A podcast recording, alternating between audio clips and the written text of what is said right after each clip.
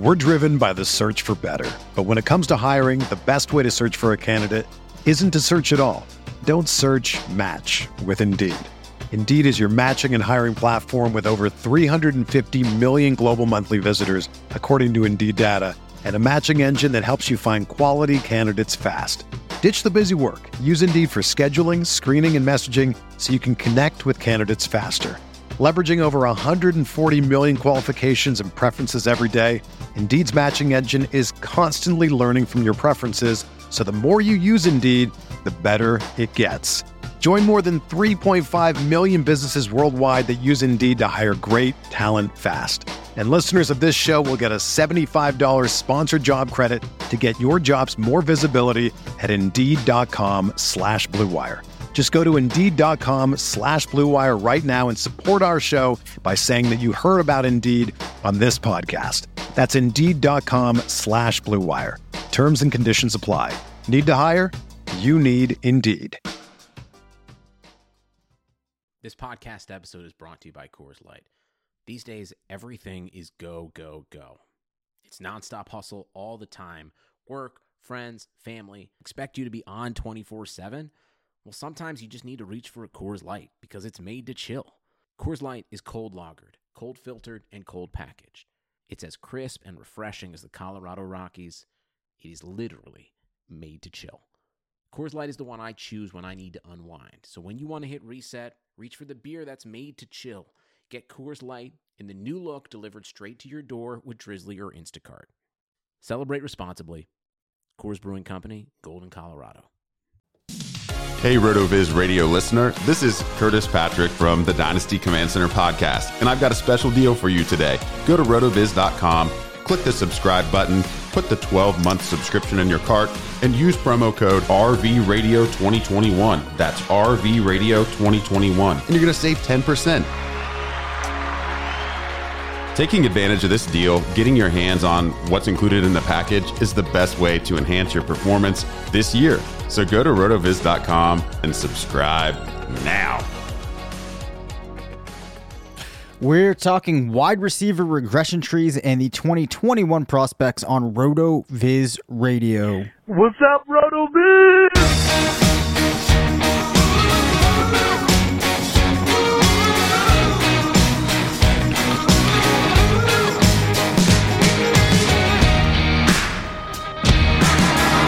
Welcome back to RotoViz Radio. I'm Dave Caban, Senior Fantasy Analyst at RotoViz, joined by Matthew Freedman of Fantasy Labs and the Action Network. We are going to talk some more about wide receiver prospects today. Uh, it seems pretty universal that Ja'Marr Chase is the number one. Matt, have you seen any outlets where uh, you are getting a differing opinion on Chase? I don't think so. I mean, there might be some people here or there who either have DeVonta Smith number one, or some people who are like especially Rotovizy who might be on Rashod Bateman. Um, but yeah, I mean, far and wide, it's Ja'Marr Chase. Yeah. Yep. And um, are you still uh, in love with Rondale Moore? Yeah, I mean, you have to be. Like every every week on Twitter, you see something else uh, just about how athletic this guy is. Did you see the picture last week where he basically looks like Saquon Barkley? Yes, I did see that. Yes, it, it is. It is a thing of glory. Um, Yeah, you know, like I've I've bet on him now at 100 100 to one to be the number one receiver drafted. Like he's not going to be, but I think his odds are higher than that. Especially, let's say if Ja'Marr Chase underperforms Yep. at the LSU Pro Day, and then Rondale Moore runs like in the four threes or the four twos, then I think he might actually have a shot. You know, maybe it's just like a four percent shot or five percent shot, but I still think I'm getting in good at hundred to one. Yeah, well, I- I'm glad that you talk about uh, the potential of him really shooting his draft spot up because one of the things that we're going to talk today is just how important draft position is. Uh, and in the case of Rondale Moore, I have seen him in different mocks fluctuating pretty greatly, not always a first rounder, but if he does make his way into the first round, we're going to talk about why that puts him into this grouping of players that have a tremendous amount of potential. So, what I wanted to talk about on this episode were regression trees. Uh, regression trees are something that we've had available at RotoViz for a while now. Kevin Cole a long time ago used some of these. Anthony Amico on RotoViz and um, you know, everywhere else that he's done work has done a lot of stuff with regression trees. So I'm gonna kind of give a high level, Matt, of what a regression tree is, just some minor details on how I would put these together, and then you can ask any questions that you think listeners might have. That that work? Yeah. Okay, so a regression tree really what it is in essence is a series of questions that when you answer the first question that then presents you with another question and then depending on how you answer that question you get brought to another question and eventually you get down to a final question that brings you to some type of prediction or some type of classification. So in the case of a wide receiver regression tree what i'm doing um, in this case is i gather a whole slew of different data points. Uh, so for a wide receiver prospect, I'm going to gather information on how many touchdowns he scored per game, how many receptions he had per game, uh, his age at the end of his final collegiate season. Um, you know, market share, receiving dominator, all of these different data points that I have available. And then I run them through a regression tree model, which is more or less an algorithm that is looking at different ways that it can split the population into smaller and smaller sections while attempting to be predictive, in this case, of the fantasy points that those players will score in their first three seasons in the NFL. Um, Can how I that, already ask? Can sure. I already ask some questions? Yeah, yeah, go for it. Or is it too soon? Well, no. Let's see. Let's see. Okay. So when you are uh, splitting down into smaller and smaller groups, do you go about trying to fight against overfitting uh, your sample? Yes, so that's a great that's a great question, um, and that's one of the problems that you have with really any model that uh, you're making. And it's one of those that when you're working through the process of finding the right regression tree, you're going to see a lot. Um, because, for example, there are only 260 or so players that have played three NFL, like three full NFL seasons or have been in the NFL for three years, for who I then have all of the data that I want to work backwards on. So, what you're going to find is as you are making these splits, um, you definitely run into a lot of problems with overfitting because also if I have 260 players at any given time, I am not running all 260 of them through a model because I have to take my list of 260 players randomly separate that out so that I have a group of players which I'm calling a training set. So those are the ones that I feed into the model and that the math is being done on to kind of draw conclusions, find the relationships, and build the tree. And then you have players that you've excluded from that so that you can, what you would call like a test group of players that you then feed through the model and you see how it performed. Um, so, yeah, you do definitely run into a lot of overfitting because there's a couple of things going on and what you're trying to find in a regression tree is different profiles of certain type of players and the reality is there are not going to be, you know, a great number of players that perhaps like, um, you know, got the tremendous amount of their of their work done uh, in the college in the college game via touchdowns and that didn't get going until they were, you know, like in the last year of their career, just different situations like that. So, um, overfitting, I should say, too, just for anybody that hasn't heard that term, because it can get a little confusing. Overfitting is when you make a model that is too reliant upon the specifics of the data set that you're working with. So the model is getting almost too granular and too detailed on the specific players that you have in that list that you then can't apply that model to other players. So it wouldn't be representative of like the total population of wide receivers. It would really only be representative to that particular sample that you're working with. Does that clear up uh, any of your question, Matt? Yeah, and I was going to ask how it is that you go about determining predictiveness, but you answered it by talking about splitting your sample, your overall sample, basically in half. So you have one that is uh, kind of testing for the other half. Yeah, and um, you know, there's different ways that you can evaluate uh, what that difference is mathematically. Um, I, I just have been using a pretty simple format. It doesn't that probably doesn't matter, but basically what I'm looking at is are the predicted values that you get on that test set close to those players' actual values. And, and of course, for something like this, where you're predicting three years of fantasy points, um, you can only get so close. So, like on an average yeah. player, I'm an absolute value of two and a half points off. So, if a player's projected to score 13, what that means is he really could end up at like uh, 10 and a half to um, 15 and a half is kind of the range. Yeah. Yep. Okay. So, what did you find? Okay. So, what I found is that and my big caveat here, Matt, is because I was writing this for an article on the site, so I wanted to keep it somewhat simple so that people could get an idea for regression trees and interpret it. And yeah. also, easily pop in stats for older players if they wanted to see how they would do. So because of that, I didn't include breakout age because that can be tough to find. Um, I will include that in an updated model on the site, which I'll probably be doing after the draft probably because we're going to see that draft position no matter how i sliced these things apart yeah and no matter what i'm looking at um, the correlation between draft position and pretty much anything that you're looking at for a receiver is about double anything else you can find. Right? right. So like yeah. it, it explains two times the variance in points per game scoring of over a player's first three years than any other metric, right? Which like this should not be surprising to us. So that yeah. yep, go ahead. Yeah, I mean it's it's not surprising in a number of ways, just because of what draft position means, eh, like in terms of what it probably reflects.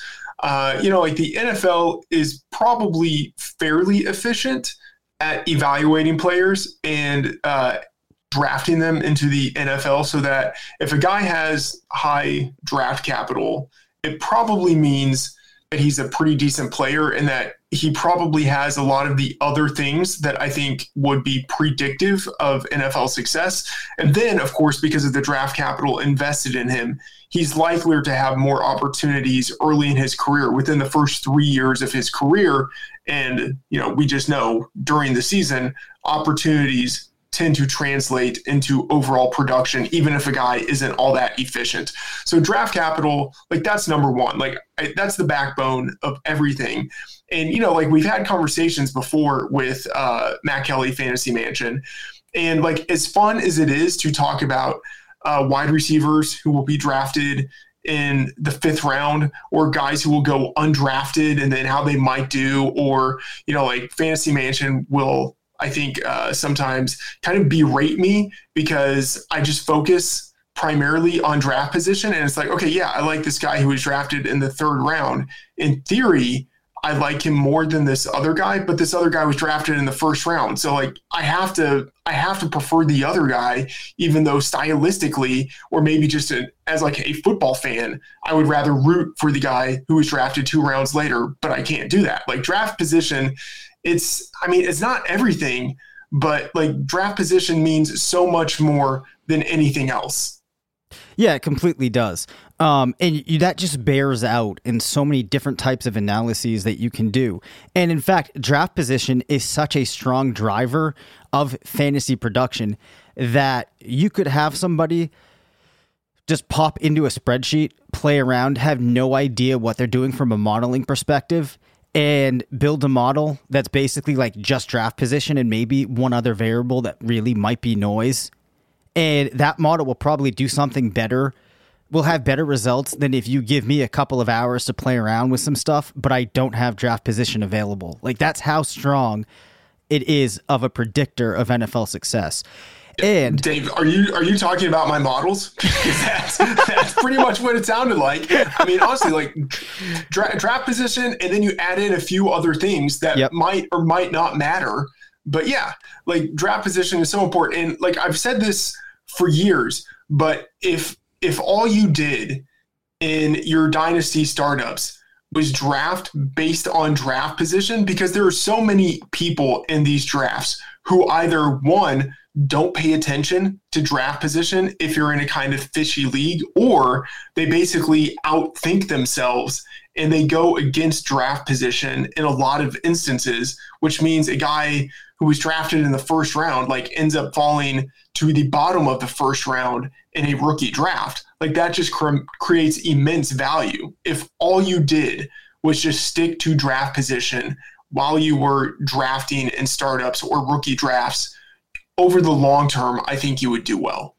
Yeah, I, I really have to just 100% agree with that. And that's one of the biggest things that has stood out to me the last couple of years when I'm doing uh, research and playing around with different numbers. Like, you want to find some other type of you know breakthrough stat out there or relationship that you can put into things but i just really think it's impossible that you're going to trump um, draft position and then the other thing matt that's really interesting is and i should say getting back to that whole idea of overfitting because I don't have a whole lot of data to work with when you're looking at the regression tree, if you go and look at this article on the site that I built, you need to realize that the thresholds or the cutoffs in uh, in these questions are more like guidelines because depending on what you toss into the regression tree for the training set, you're going to get slightly different numbers. So, for example, the first question that the regression tree I've included for this year on the site asks is Was this player's draft position greater than 106?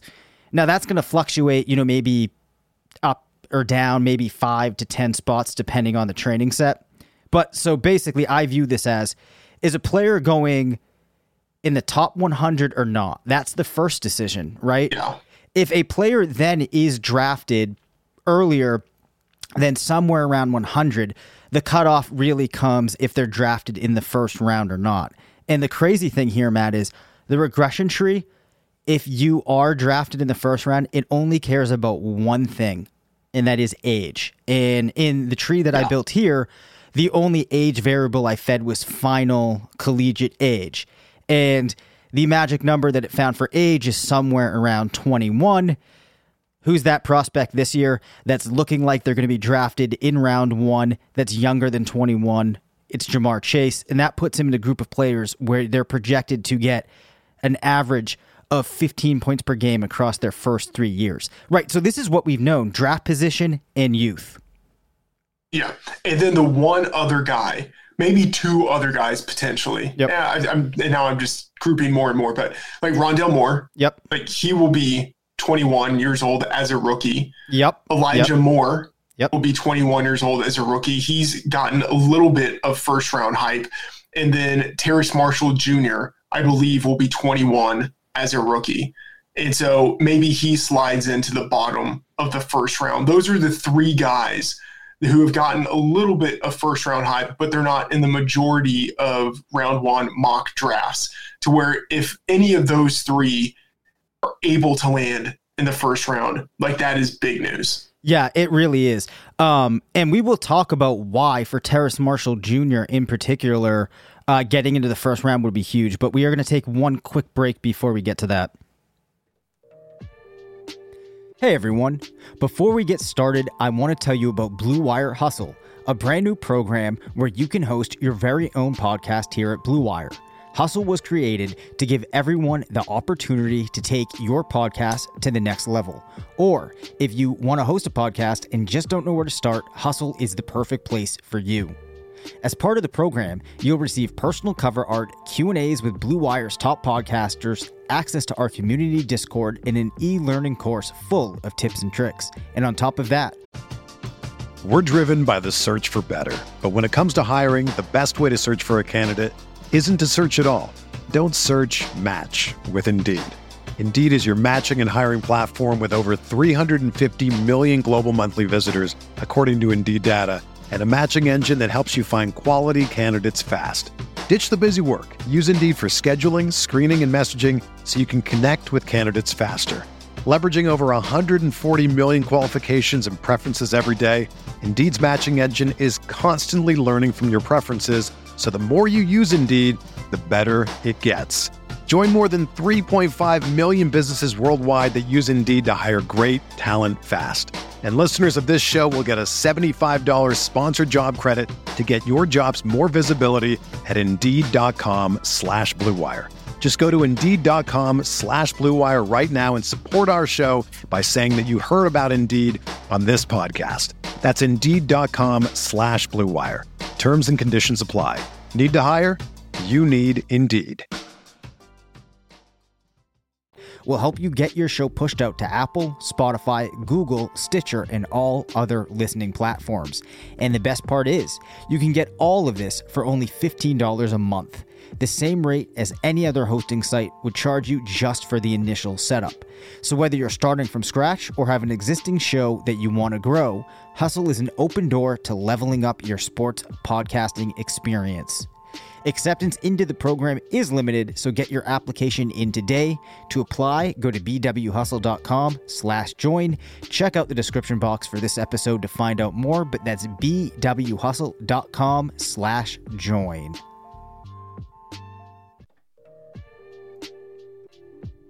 Look, no one's perfect. Even the best baseball players strike out with the bases loaded. The best golfers sometimes three putt with the tournament on the line. So if you feel like you come up short in the bedroom sometimes, it's perfectly okay. But if it's bothering you, there are options. Go to getroman.com slash rotoviz now. With Roman, you get a free online evaluation and ongoing care for ED, all from the comfort and privacy of your home a U.S. licensed healthcare professional will work with you to find the best treatment plan. If medication's appropriate, it ships to you free with two day shipping. The whole process is straightforward and discreet. Getting started is simple. Just go to getroman.com slash rotoviz and complete an online visit. Take care of your ED without leaving home. Complete an online visit today to connect with a doctor and take care of it. Go to getroman.com slash rotoviz now to get $15 off your first month. Look, there's a straightforward way to take care of your ED. GetRoman.com slash rotoviz. Get started now to save $15 on your first month of treatment.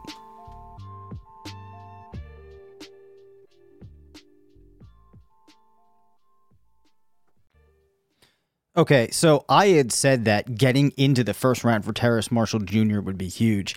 And he's also a player, Matt, that I like a lot, but there's something holding him back, which becomes very apparent when you start to look through some of his numbers. And that is he was sharing the field with Justin Jefferson and Ja'Marr Chase, as we've talked about. Now, this is important because if you are a player that's going somewhere after the first round and before the 100th or so pick, the next question that you get to is was your draft position all right so it goes draft position less than 100ish and then if your draft position was greater than the first round the next question is was your receiving market share greater than or less than 22 your career receiving market share. Now in the case of a guy like marshall i believe that it actually was less than that. I don't know if you have that up in handy matt but i'm remembering when i was looking through this tree that he was right? And what happens is that then forces him into a cohort of players that only managed around six points in their first season. However, this goes back to something we talk about a lot about. Just because this model is saying this in the case of Marshall, I do think that it's fair to view him as a slightly different player. Um, but if the answer to that question was no, he did get more than a uh, 22% career market share, we get back to age on this on this tree and if the player was less than 21, they ran they land around 11 points. And then we get into our final variable, which is receiving touchdowns per game. Um, and the interesting thing, Matt, here is you can see that there is probably some overfitting because it's actually um, a detriment to a player that's on this branch in this particular regression tree to have gone over 0.68 receiving touchdowns per game. But the moral of the story here is um, these types of players that filter down here normally go between 7 to 12 points, but uh, it's a little bit hard to say what we should do with the receiving touchdowns um, because it's really saying it wants you to go for more than 0.57 per game, but under 0.6.8. Um, but I would recognize, yeah. I would say to anybody, what I would really look for here is just to view receiving touchdowns as the next variable in this and hope that the player gets a lot. Yeah, I mean, I like this feels like the point in a regression analysis uh, when it goes too far. Yep. You know, like when, it, as you said, like it gets to the point of overfitting, and like we've, uh, I would say like known slash intuited, like there there's been evidence suggesting that receiving yards and receiving market share that those are more important than touchdowns or like uh, market share of touchdowns, right? Yep. Touchdowns, and, and, like we get the sense of this even in projecting during the season.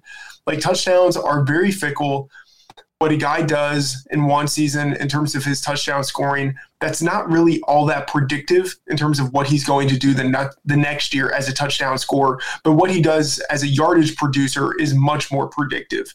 So you pay attention to yards, you don't pay as much attention to touchdowns. And in the case of Terrace Marshall, I'm looking at a guy who I think is, you know, going to go in in the first hundred picks for sure um, a chance to go on day one, but if not day one, definitely day two, who wasn't that much of a yardage producer in his first two years. You know, of course, because he had Justin Jefferson there and Ja'Marr Chase, but in his final season, did have 731 yards in seven games. And for two seasons, his final two seasons did have 23 touchdowns. But a guy who's going to be selected high in the draft, who is 21 years old as a rookie who had good yardage production in his final season. Not as good as having it over the course of his entire career, but still good production in his final season. And then you add on what, you know, some people might think of as, I don't know, supplemental or like peripheral, uh, peripheral things. But, you know, he was a five star recruit. He was playing at LSU, which is, you know, like a top tier school. He's 6'4 and 200 pounds like that's the kind of guy I'm, I'm probably going to want, regardless of whether he's drafted in round one or round two.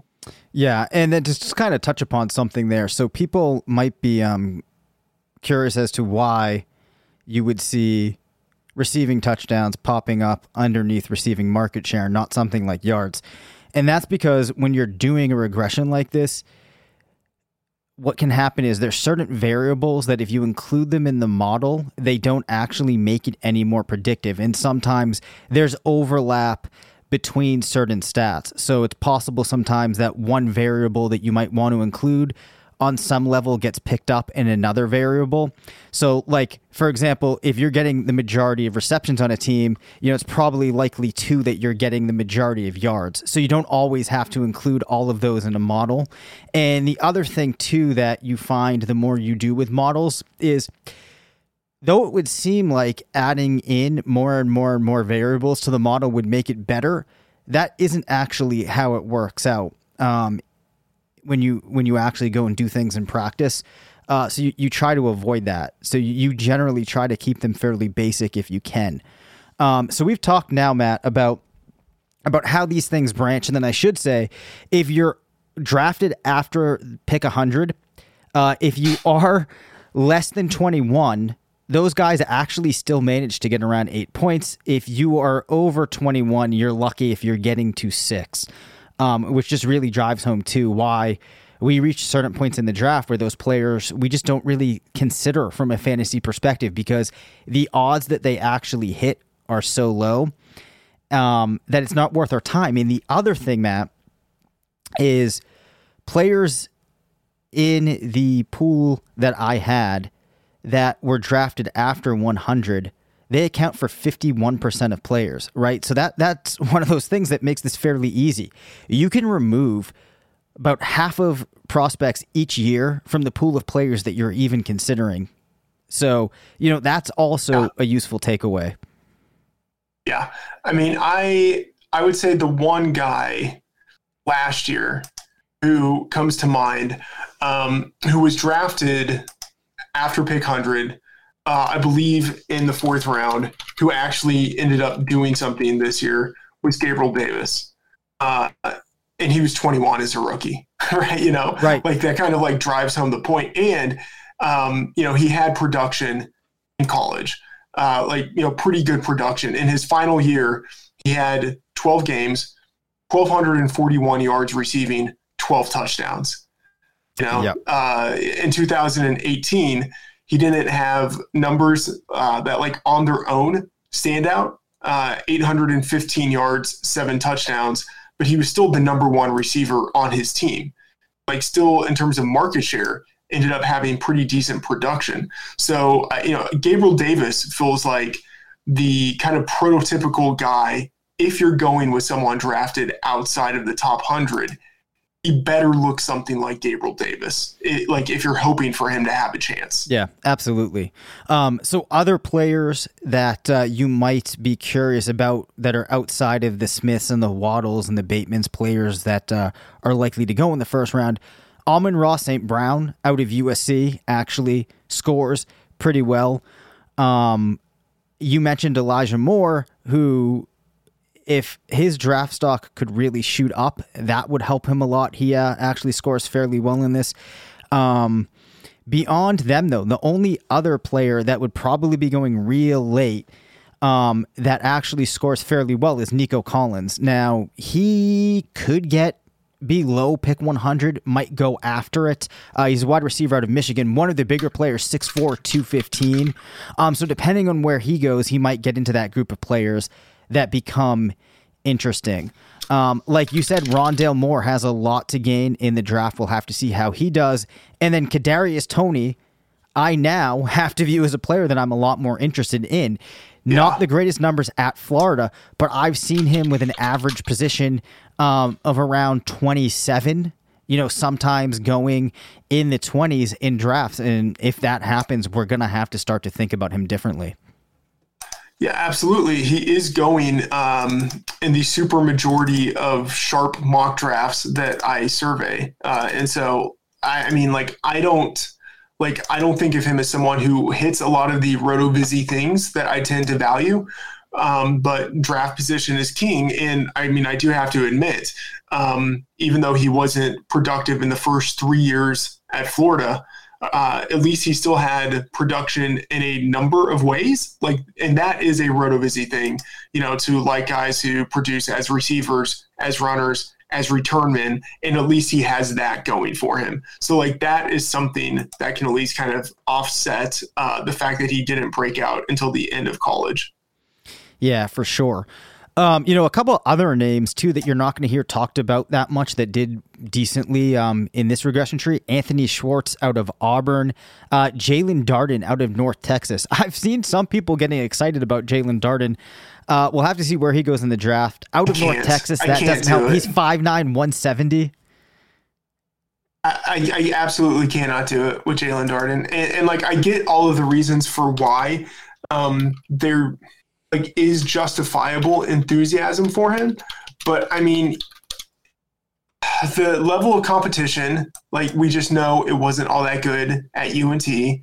Um, and you know, he was like as a recruit, like five nine, 160 pounds.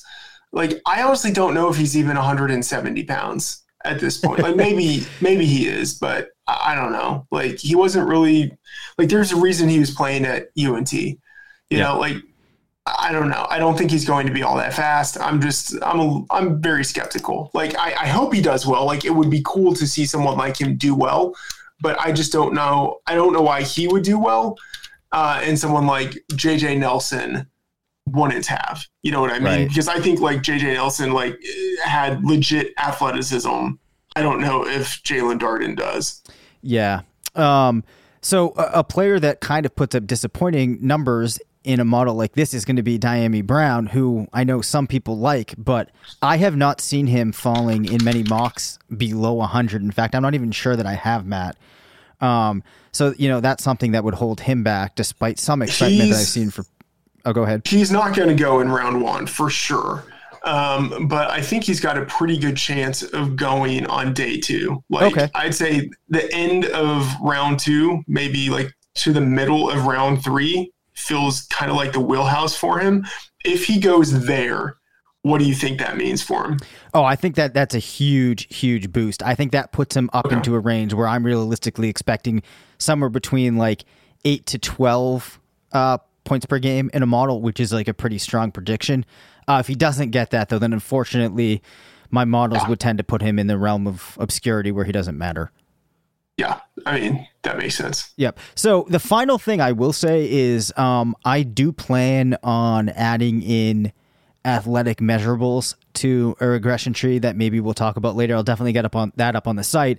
Um, I was holding off on doing that because I can guess as to draft position, but you know the athletic measurables trying to guesstimate those for players, um, not something I felt like doing yet. And very honestly, none of those measurables are going to come near draft position and age and probably production as well. Um, so we will take another look at that in the future. Uh, but that wraps up this episode for the week. Uh, if you are a RotoViz subscriber, I want to let you know that the range of outcomes tool I have finalized rolling forward to 2021.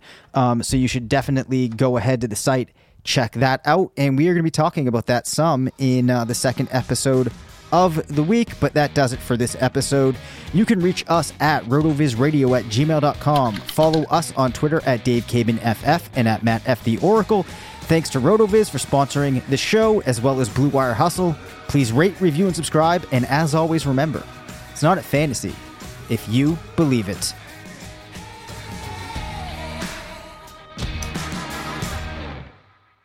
Everyone is talking about magnesium. It's all you hear about. But why? What do we know about magnesium?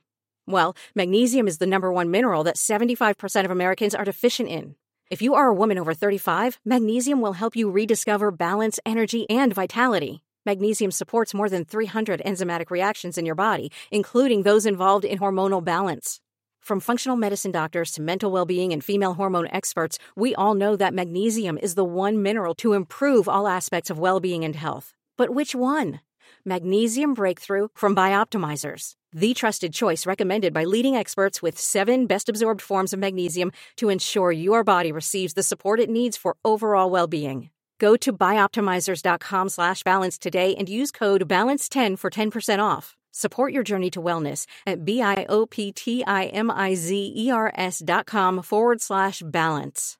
Magnesium Breakthrough from Bioptimizers, your foundation to optimal health and vitality.